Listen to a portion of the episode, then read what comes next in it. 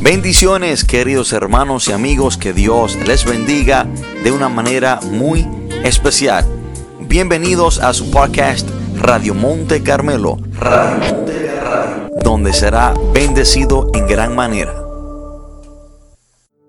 Vamos a tomar la palabra de Dios desde el libro de Juan, Juan capítulo 3, Juan capítulo 3, versículo 16.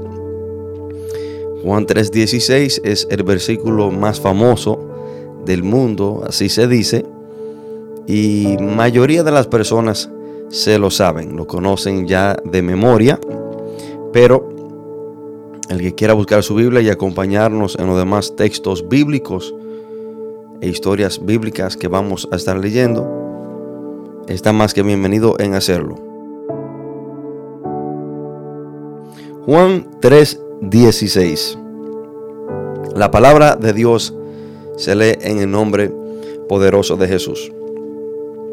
Porque de tal manera amó Dios al mundo, que ha dado a su Hijo unigénito, para que todo aquel que en Él cree no se pierda, mas tenga vida eterna.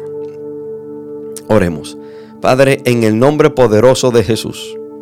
Te adoramos Dios, te bendecimos, te exaltamos, te glorificamos. Señor, a ti sea toda la gloria, toda la honra, todo honor, toda pleitesía.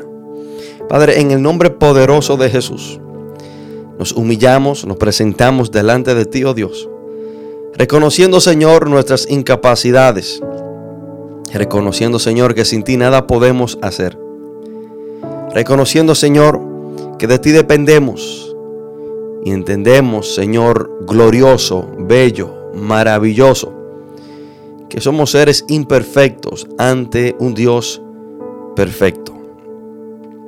Y sabemos, Señor, que solo usted nos puede ayudar a entender estas sus palabras que son divinas. Estas sus palabras que tienen un poder para transformar, para cambiar, para restaurar. Palabras, Señor, que tienen poder para dar nuevas esperanzas. Palabras eterna, Señor, palabra que nos guían aún en los momentos más oscuros.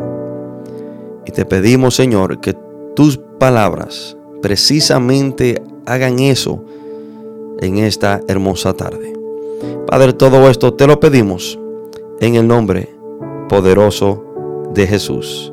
Amén y amén. Hermanos, hoy quiero compartir este mensaje bajo el título Tú vales la pena. Tú vales la pena. Lamentablemente vivimos en un mundo que la persona vale de acuerdo a lo que tiene. Lamentablemente es así. Lamentablemente una persona se considera importante dependiendo a las cosas materiales que tiene, al poder que tiene o a la posición que tiene. No debería ser así, pero lamentablemente en ese mundo es en el que vivimos. Pero para Dios, nosotros valemos la pena. Dios no es igual que el hombre. Para el hombre una persona tiene valor de acuerdo a lo que tiene o de acuerdo a lo que esa persona puede hacer por la otra persona. Pero para Dios, hermano, nosotros valemos la pena teniendo o no teniendo. Nosotros somos importantes para Dios sin importar nuestra posición. Nosotros somos importantes para Dios sin importar lo que tenemos, sin importar nuestras capacidades, sin importar las cosas que hayamos hecho sin importar nuestro pasado, sin importar nuestras incapacidades, tú y yo para Dios valemos la pena. Y Juan 3:16 precisamente, hermano, nos expresa qué valor tiene el ser humano para Dios. La palabra dice en Juan 3:16 que Dios amó al mundo de tal manera y vamos a incluirnos en ese texto porque usted y yo somos parte del mundo. No importa si usted se ha descarriado, no importa si usted es un adicto, es una prostituta, no importa si usted haya matado a ciertas personas, a varias personas, no importa si usted es un ladrón, no, no importa qué tú hayas hecho, no importa quién tú eres, no importa dónde tú estés, si tú estás vivo, eres parte del mundo. Por lo tanto, Dios a ti te amó de tal manera, y mire, y mire, y notemos qué tan importante y qué tan valioso para Dios somos. Dice la palabra que Jesús vino a morir, que Dios envió a Jesús al mundo a morir por usted y por mí. Yo no sé si eso a ti te da el entendimiento o la revelación de qué tan importante tú eres para Dios. De que Dios haya mandado a su Hijo unigénito a que muriera por ti para que tú pudieras alcanzar la salvación y no vivir una vida de esclavitud bajo la manipulación de Satanás. Este versículo nos dice, nos enseña qué tanto vale el ser humano para Dios. Yo no sé si usted se atrevería a dar a uno de sus hijos, y mucho menos al único hijo, para que muera por una prostituta, o para que muera por un ladrón, o para que muera por un alcohólico, o para que muera por, por un homosexual. Mas Dios sí lo hizo. Porque cuando Cristo viene y muere en la cruz del Calvario, no muere por los justos, no muere por los abogados, no solamente muere por los empresarios o por las personas que van a la iglesia. Cuando Cristo muere en la cruz del Calvario, hermanos y amigos, Él muere por la prostituta, el adicto, el alcohólico, el mentiroso, el ladrón, el asesino, el homosexual. Este versículo a usted y a mí nos debe enseñar qué tanto valor tenemos para Dios. Dentro de las muchas acechanzas del diablo, dentro de las muchas maquinaciones, estrategias para manipular al hombre, está en que el diablo le dice a una persona que esa persona no vale la pena. O sea, el diablo entra al pensamiento de una persona y debemos de entender, hermano, que, que la mente es el campo de batalla donde el diablo opera. El diablo es un ser espiritual. El diablo no puede tomarte de la mano y llevarte a una barra para que bebas alcohol por la depresión. El diablo no puede tomarte de la mano y llevarte a un lugar para que te quite la vida, sino que Él te trabaja mentalmente. Él entra a tu pensamiento, comienza a decirte mentiras y a decirte que tú no vale la pena que nadie te ama, que ni para Dios tú vales la pena. Y comienza a decirte esas mentiras. Y de ahí es que vemos, hermanos, muchas personas que se han quitado la vida porque le dieron cabida al diablo en su mente. Y el diablo precisamente comienza a decirle esto, tú no vales la pena. Tú no tienes ningún valor, ni Dios te ama. Y la persona le cree la mentira del diablo y terminan quitándose su vida. Pero dentro de las muchas mentiras, maquinaciones, estrategias diabólicas de Satanás está esta. Decirte que tú no vale la pena, ni aún para Dios. Y hay una frase que dice, vale la pena luchar por lo que vale la pena tener. Usted lucha arduamente por algo que usted entiende que vale la pena tener. Ahora, lo mucho que luches por algo demuestra lo importante que es eso para ti. Y cuando Jesús murió en la cruz del Calvario, luchó y venció a Satanás y a todos sus demonios. Usted está entendiendo lo mucho que usted vale para Cristo. Cristo entendió y sabe que usted vale tanto la pena que Él peleó contra el mismo diablo y lo venció en la cruz del Calvario. Precisamente esto es lo que dice la última parte de Primera de Juan 3:8.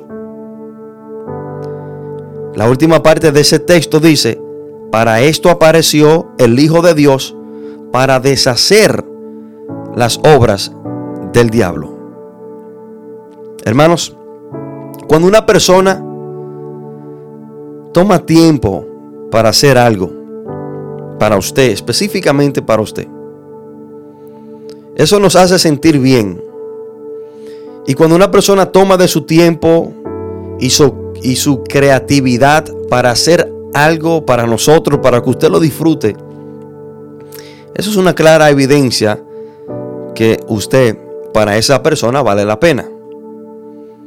Cuando su esposa toma tiempo para hacerle una cena, prepararle una cena con muchos lujos y detalles, eso es una clara evidencia que para su esposa usted vale la pena que ella haya tomado de su tiempo y su creatividad para prepararle esa cena.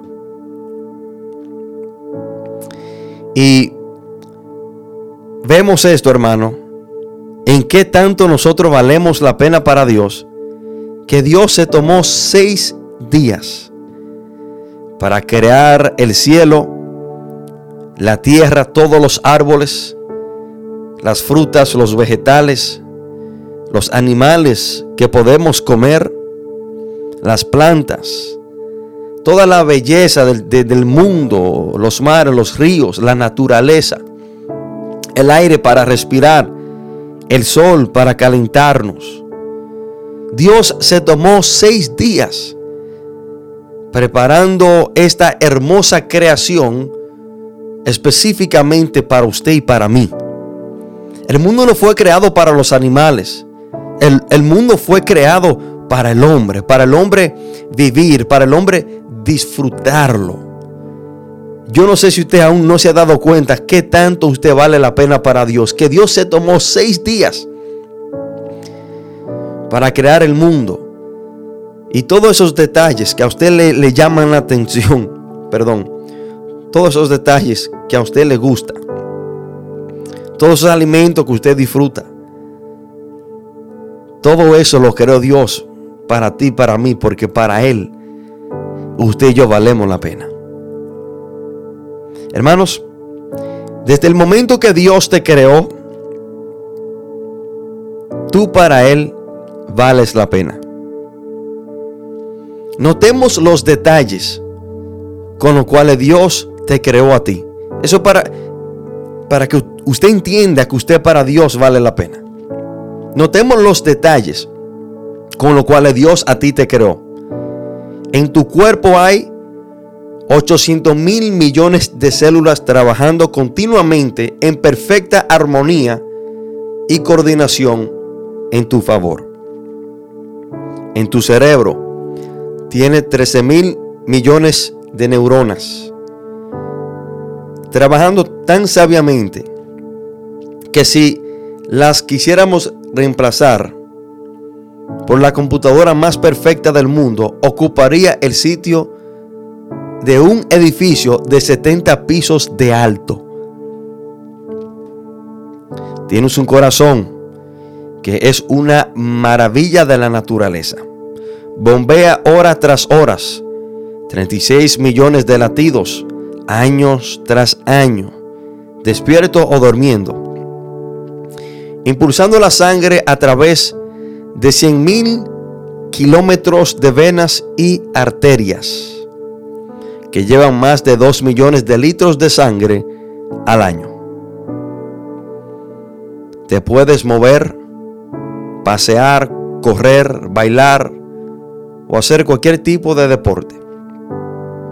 Y para ello tiene 500 músculos, 200 huesos y 7000 nervios, sincronizados para obedecerte y llevarte donde tú quieras y hacer las cosas que tú quieras. En tus oídos hay 24 mil millones de filamentos que vibran con el viento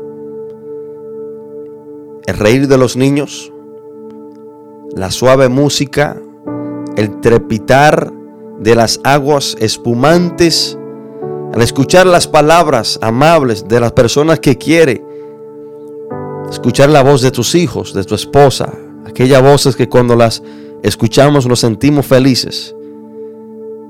Eso hizo Dios en tu cuerpo, en tus oídos, en tus ojos. Dios ha depositado 100 mil, perdón, 100 millones de receptores que te permiten gozar de las maravillas y las bellezas del mundo, los colores, la luz, la simpatía de las personas y la majestad de la naturaleza. Dios se creó, se tomó seis días para crear un mundo hermoso y te dio 100 millones de receptores para que tú puedas gozar su bella naturaleza. Tus pulmones son los mejores filtros del mundo. A través de 600 millones de alvéolos que purifican el aire, que reciben y liberan a tu cuerpo de desperdicios dañinos, tus pulmones. Eres un ser único, capaz de crear, capaz de destruir, inventar, pensar, soñar, imaginar, comunicar, hablar, tranquilizar, animar, estimular, inspirar, perdonar, capaz de sentir, capaz de destruir, recibir amor y dar amor y decir te amo. Tu sangre es un formidable tesoro. Son apenas 4 litros, pero allí hay 22 millones de células sanguíneas. En cada célula hay muchas moléculas y en cada molécula hay un átomo, que oscila más de 10 millones de veces por segundo. Cada día mueren 2 millones de tus células, pero son reemplazadas por 2 millones más. En una resurrección que ha continuado desde el día que naciste. En tu cerebro hay 4 millones de estructuras sensibles al dolor, 500 mil detectores táctiles y 200 mil detectores, detectores perdón, de temperatura. Debo de preguntarte, ¿tú crees que para Dios tú vale la pena? ¿Has visto tú el detalle, la perfección con la, Dios, con la cual Dios a ti te creó? Desde el momento que Dios decidió crearte. Tú debes de entender que tú para Dios vale la pena. El cual a mí me gusta llamarle el capítulo de los que no valían la pena. Es maravilloso cuando leemos el capítulo 5 del libro de Marcos. Cada personaje en ese capítulo eran personas que en un momento no valían la pena no valían la pena quizás para la sociedad, para su familia, por la condición en la cual se encontraban, para muchos no valían la pena. Pero vamos a ver que no obstante cuando ellos no valían la pena para algunas personas, para Jesús, ellos sí valían la pena.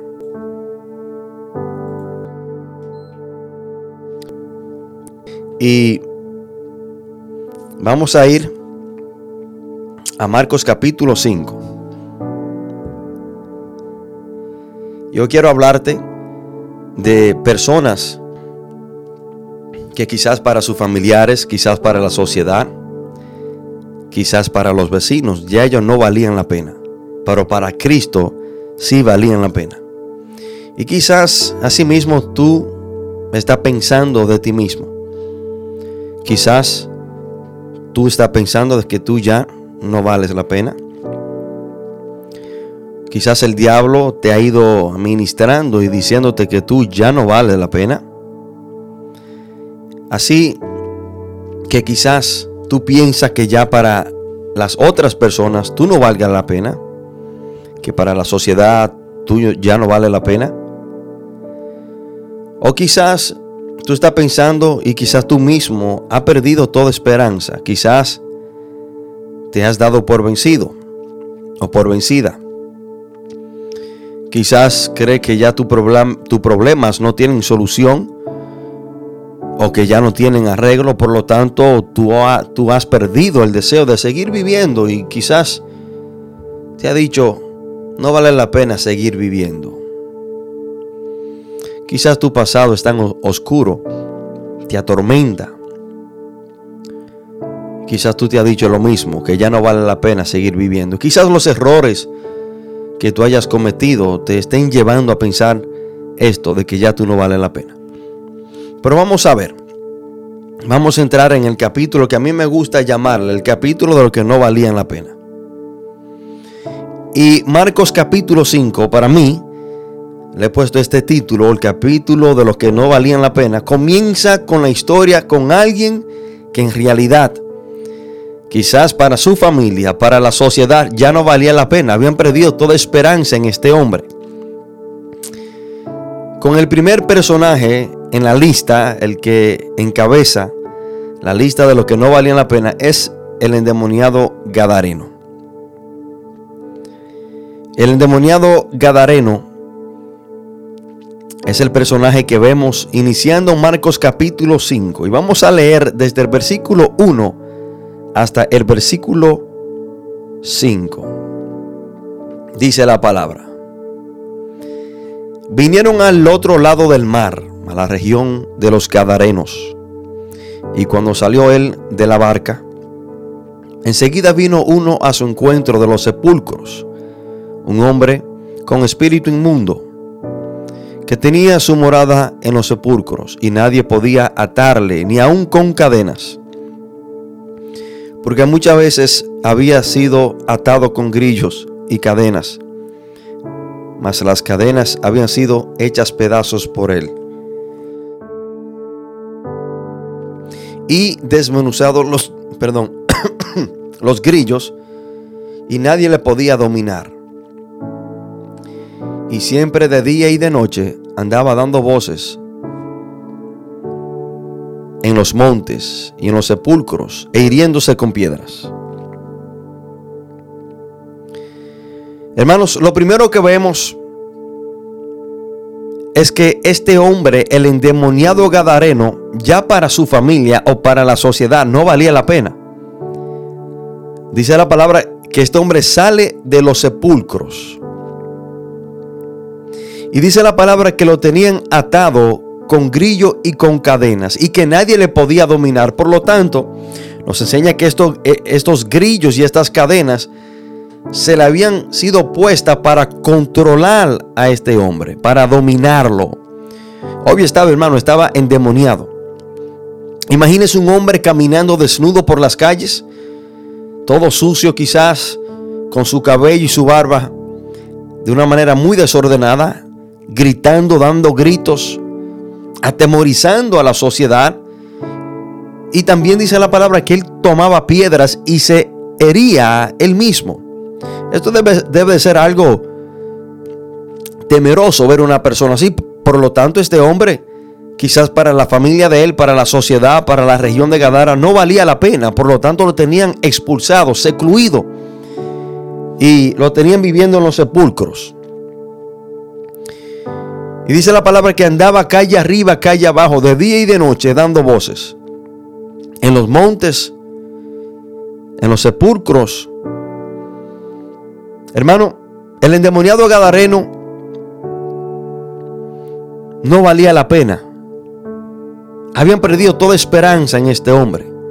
Quizás lo habían intentado todo, pero nada hacía efecto en lo que hacían los de la región de Gadara para controlar o dominar o quizás ayudar a este hombre. Y quizás para la sociedad, para su familia, para todos, este hombre no valía la pena. Pero para Cristo, este hombre sí valía la pena. Hermanos, el primer versículo dice la palabra que Jesús vino al otro lado del mar, a la región de los Gadarenos. El endemoniado Gadareno valió tanto la pena para Jesús que Jesús cruzó el mar por él. Escuchen esto, hermano. Hay personas que creen que Jesús llegó ahí porque llegó ahí y por casualidad se encontró con este hombre. No. El propósito por el cual Jesús cruza el mar es para encontrarse y liberar a este hombre. Porque el primer versículo dice que inmediatamente Cristo se demonta de la barca, se encuentra con este hombre. Hermano, este hombre valió tanto la pena para Jesús que Jesús cruzó el mar específicamente para encontrarse y visitarlo a él. Ahora, eso, eh, eso es casi nada que Jesús haya cruzado el mar por este hombre para ir un poco más profundo y entender que tanto este hombre valió la pena para Jesús, tenemos que trasladarnos al capítulo anterior, Marcos capítulo 4, versículo 37. Esto es lo que sucede poco antes de Jesús llegar a la región de Gadara, en la barca.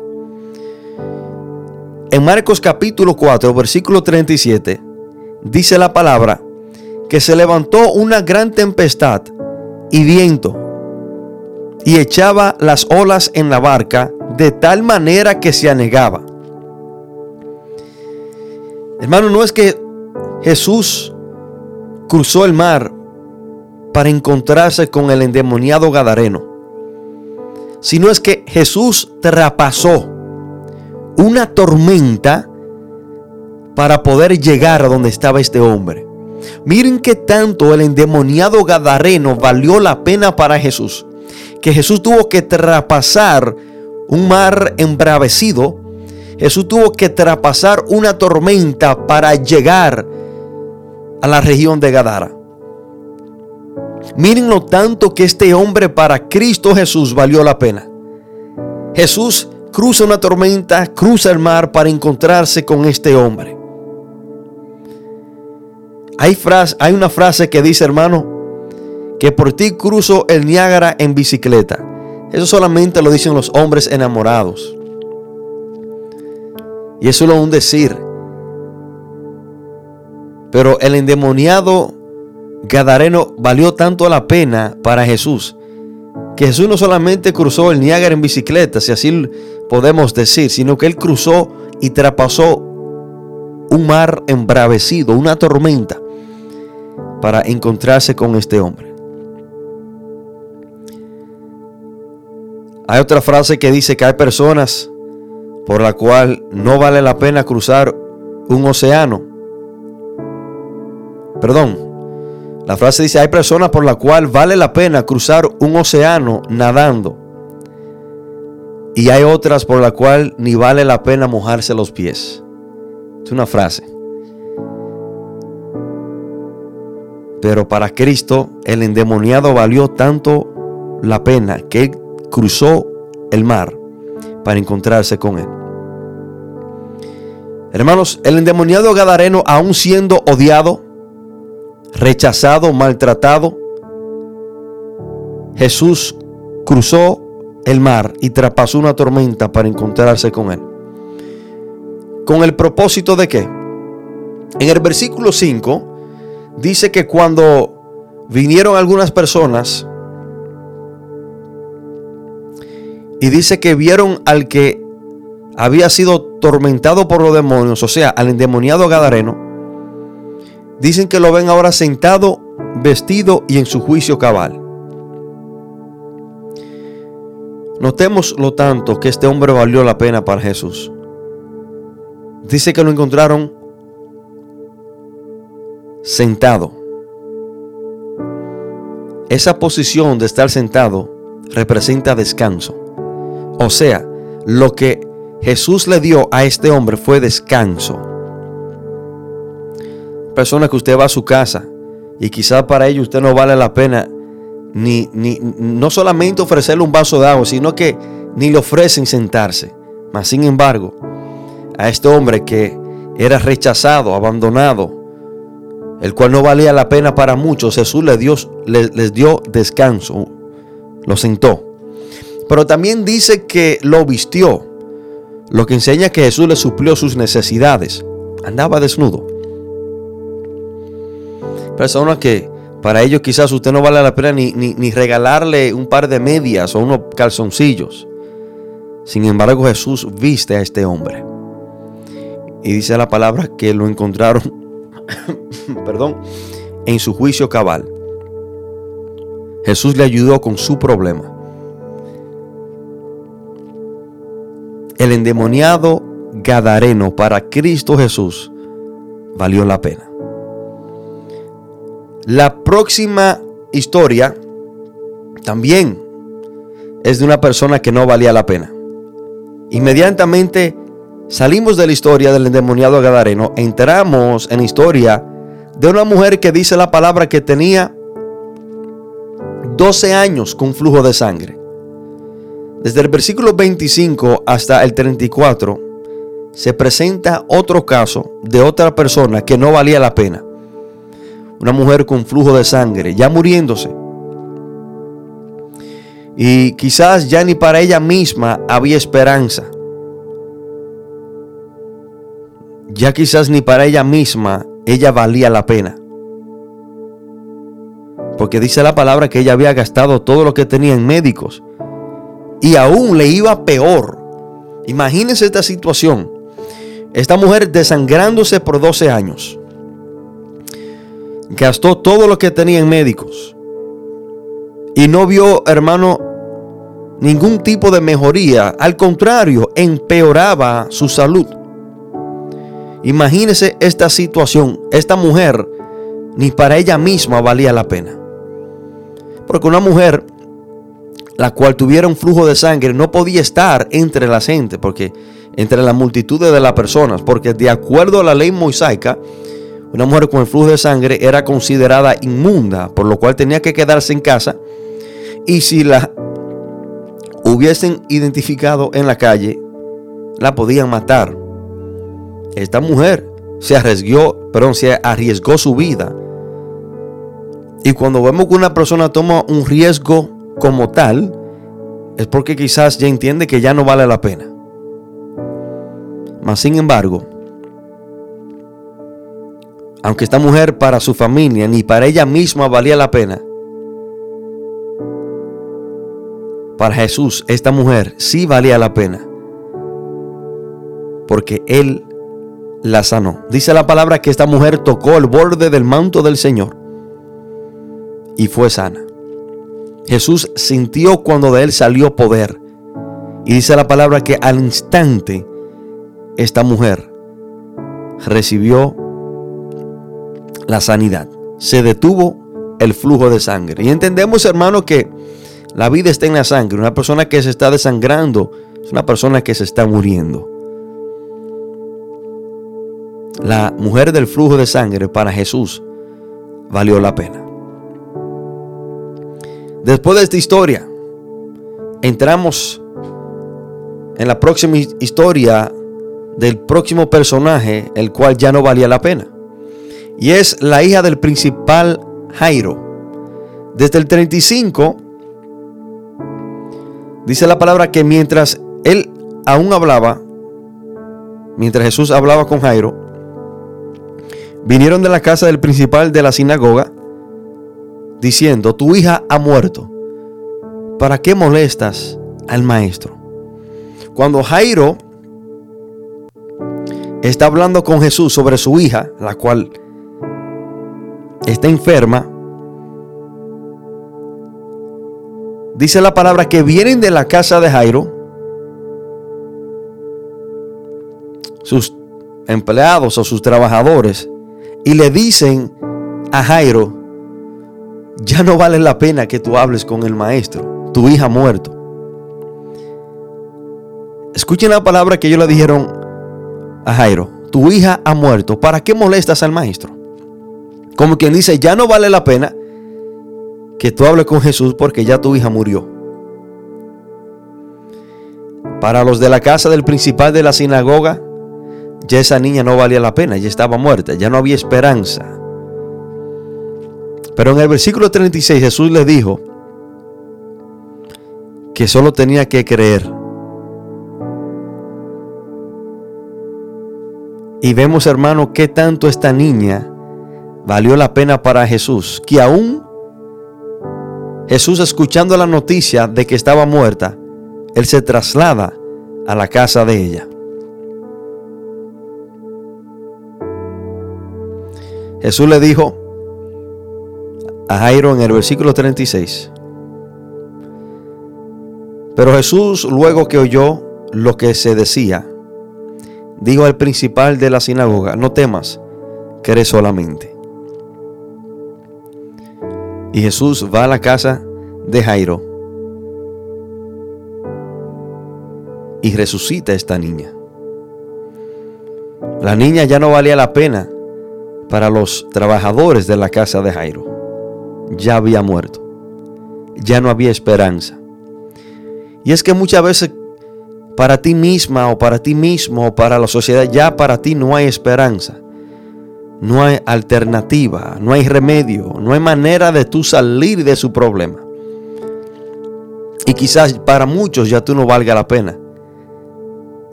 Pero para Jesús tú sí vale la pena. Aún decir que dice que la basura de una persona es el tesoro de otra.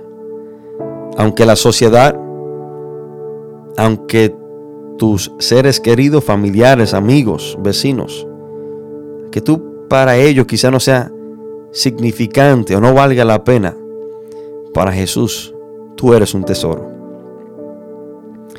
Sea el caso, hermano, que también para muchos de nuestros seres queridos o conocidos, nosotros quizás ya no, no valemos la pena. Hay personas que para su familia ya no valen la pena. Hay adictos, hay alcohólicos, hay delincuentes que para su propia familia ya ellos no valen la pena. Han perdido toda esperanza. Ya tienen demasiados, demasiados años en la adicción, en la calle, en la prostitución en la adicción, en el alcoholismo. Y, y tanto tiempo ya en ese estilo de vida, ya no hay esperanza para esa persona. Y quizás para tus propios seres queridos tú no valga la pena, pero para Jesús tú sí vale la pena. Notemos lo que, lo que dice la palabra en el libro de Juan que registra la muerte de Lázaro. Cuando Jesús se traslada al escuchar la muerte de Lázaro, Jesús va al sepulcro de Lázaro. Y en el versículo 39 Jesús dijo, quitad la piedra. Y notemos lo que dijo Marta. Dice, Marta, la hermana del que había muerto, le dijo, Señor, de ya, porque es de cuatro días. En cierta manera, lo que Marta estaba diciendo, ya no vale la pena que ustedes quiten esa piedra porque ese hombre tiene cuatro días de muerto y ya está podrido, ya hiede. Para Marta,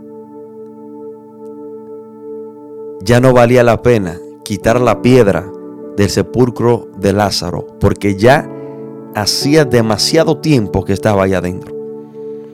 Así también para muchas personas quizás ya tú no vale la pena. Tiene demasiados años involucrado en ese pecado, en esa situación. Y ya tú yedes, ya tú estás muerto, ya no hay esperanza para ti. Pero aún así, aún así, Jesús mandó a quitar la piedra. Al pesar de lo que Marta pensaba de su propio hermano, Jesús mandó a quitar la piedra y Lázaro salió fuera. Hermanos y amigos, tú para Dios sí vale la pena. El Salmo 27, versículo 10, dice la palabra, aunque mi padre y mi madre me dejaran, con todo Jehová me recogerá. Lo repito. Salmos 27:10. Aunque mi padre y mi madre me dejaran, con todo Jehová me recogerá.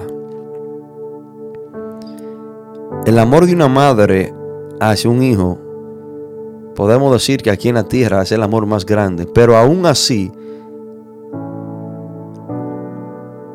hay una posibilidad de que una madre pueda abandonar un hijo.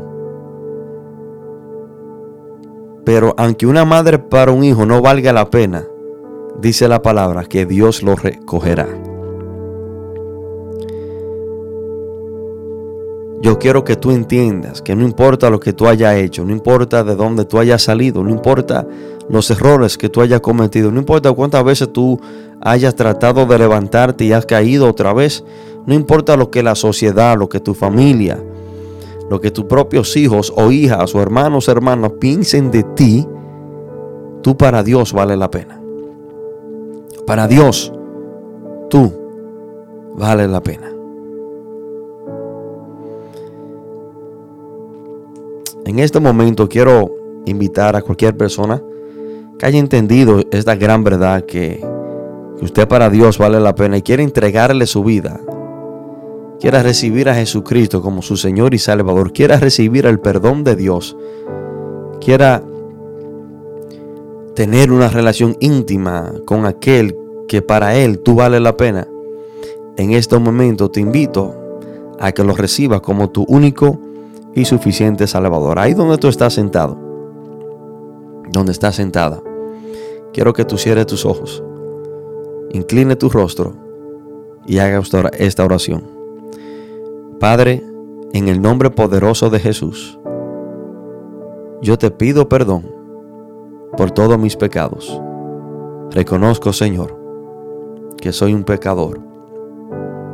Y hoy me arrepiento y te pido perdón yo confieso que Jesús murió y resucitó al tercer día y está sentado a la diestra de Dios. Hoy recibo a Jesús como mi único y suficiente Salvador. Confiando en Jesús, la salvación de mi alma y vida eterna. Gracias Señor porque hoy he entendido que para ti yo valgo la pena. Padre, todo esto te lo pedimos en el nombre poderoso de Jesús. Amén.